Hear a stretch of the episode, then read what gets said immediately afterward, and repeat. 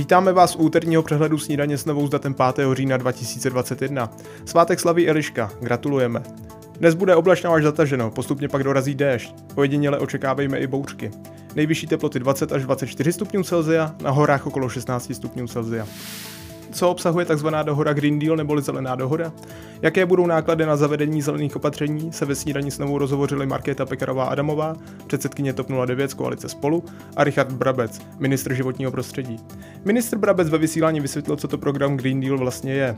Takzvaná zelená dohoda, neboli ten Green Deal, v angličtině ono to není úplně přesný překlad, ale to slovo úděl eh, tam není zase, zase úplně, úplně hezké, když takhle přeložíme tak eh, je vlastně obrovský balík eh, legislativy, která by měla směřovat postupně k tomu, aby byla Evropa nebo Evropská unie neutrální z pohledu eh, emisí skleníkových plynů, tedy aby do roku 2050 v celé Evropské unii, což neznamená v jednotlivých státech, ale v Evropské unii jako v celku, prostě nebylo vypouštěno více skleníkových plynů, než je, než jsou ty země schopni nějakým, způsob, nějakým způsobem absorbovat, třeba právě prostřednictvím lesů, zemědělské půdy nebo třeba umělým jímáním uhlíku. Předsedkyně Pekarová Adamová považuje dohodu za příležitost. Zelená dohoda je příležitost pro českou ekonomiku, průmysl, ale také pro celou společnost, protože pokud se podaří naplnit ten cíl do roku 2050, abychom byli neutrálně,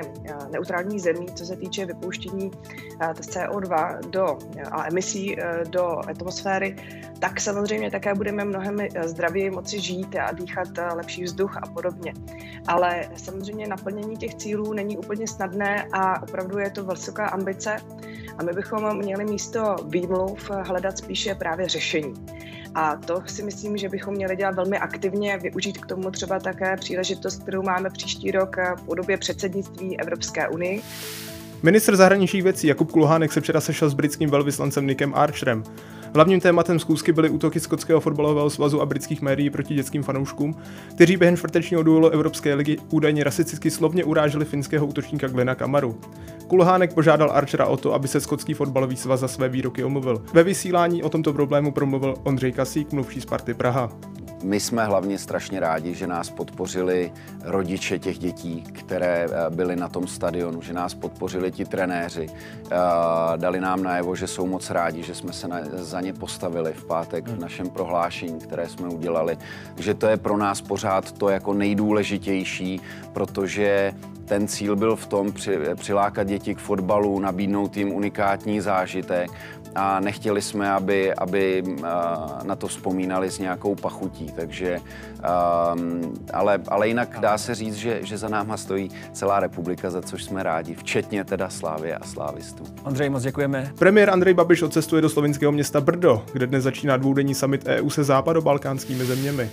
Hlavními tématy jednání budou vedle situace v Afghánistánu taky vztahy Evropské unie s USA a Čínou, či vzájemná hospodářská spolupráce Unie s Albánií, Severní Makedonií či Srbskem.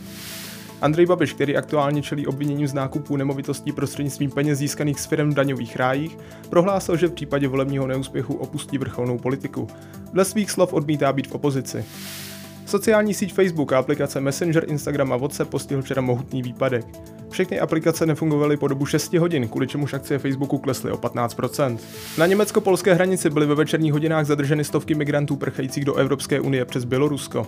Utečenci byli zadrženi Braněborskou spolkovou policií a podle agentury DPA se většinou jednalo o Iráčany a Syřany. V Německu rovněž pokračují povolební rozhovory. Nejžavějším kandidátem na post kancléře zůstává předseda SPD Olaf Scholz. Ten nyní jednal se stranou zelených. Podle německých médií je nejreálnější povolební koalicí tzv. semafor. V něm by pak vedle SPD a zelených zasedla ještě liberální FDP. A závěr našeho přehledu jako obvykle patří sportu.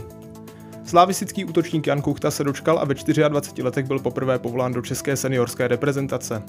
Ta se včera sešla v Praze a v pátek ve Vršovickém Edenu přivítá v rámci kvalifikace na mistrovství světa Wales. Dalším soupeřem svěřenců Jaroslava Šelhavého bude Bělorusko, se kterým se střetnou příští pondělí v ruské Kazani. Italský trenér Claudio Ranieri se vrací do Premier League, kterou před pěti lety senzačně vyhrál s Leicesterem. Zkušený coach, který v minulosti trénoval i Chelsea, AS Dream, Inter Milan nebo Sampdory Janov, se ujme londýnského Watfordu.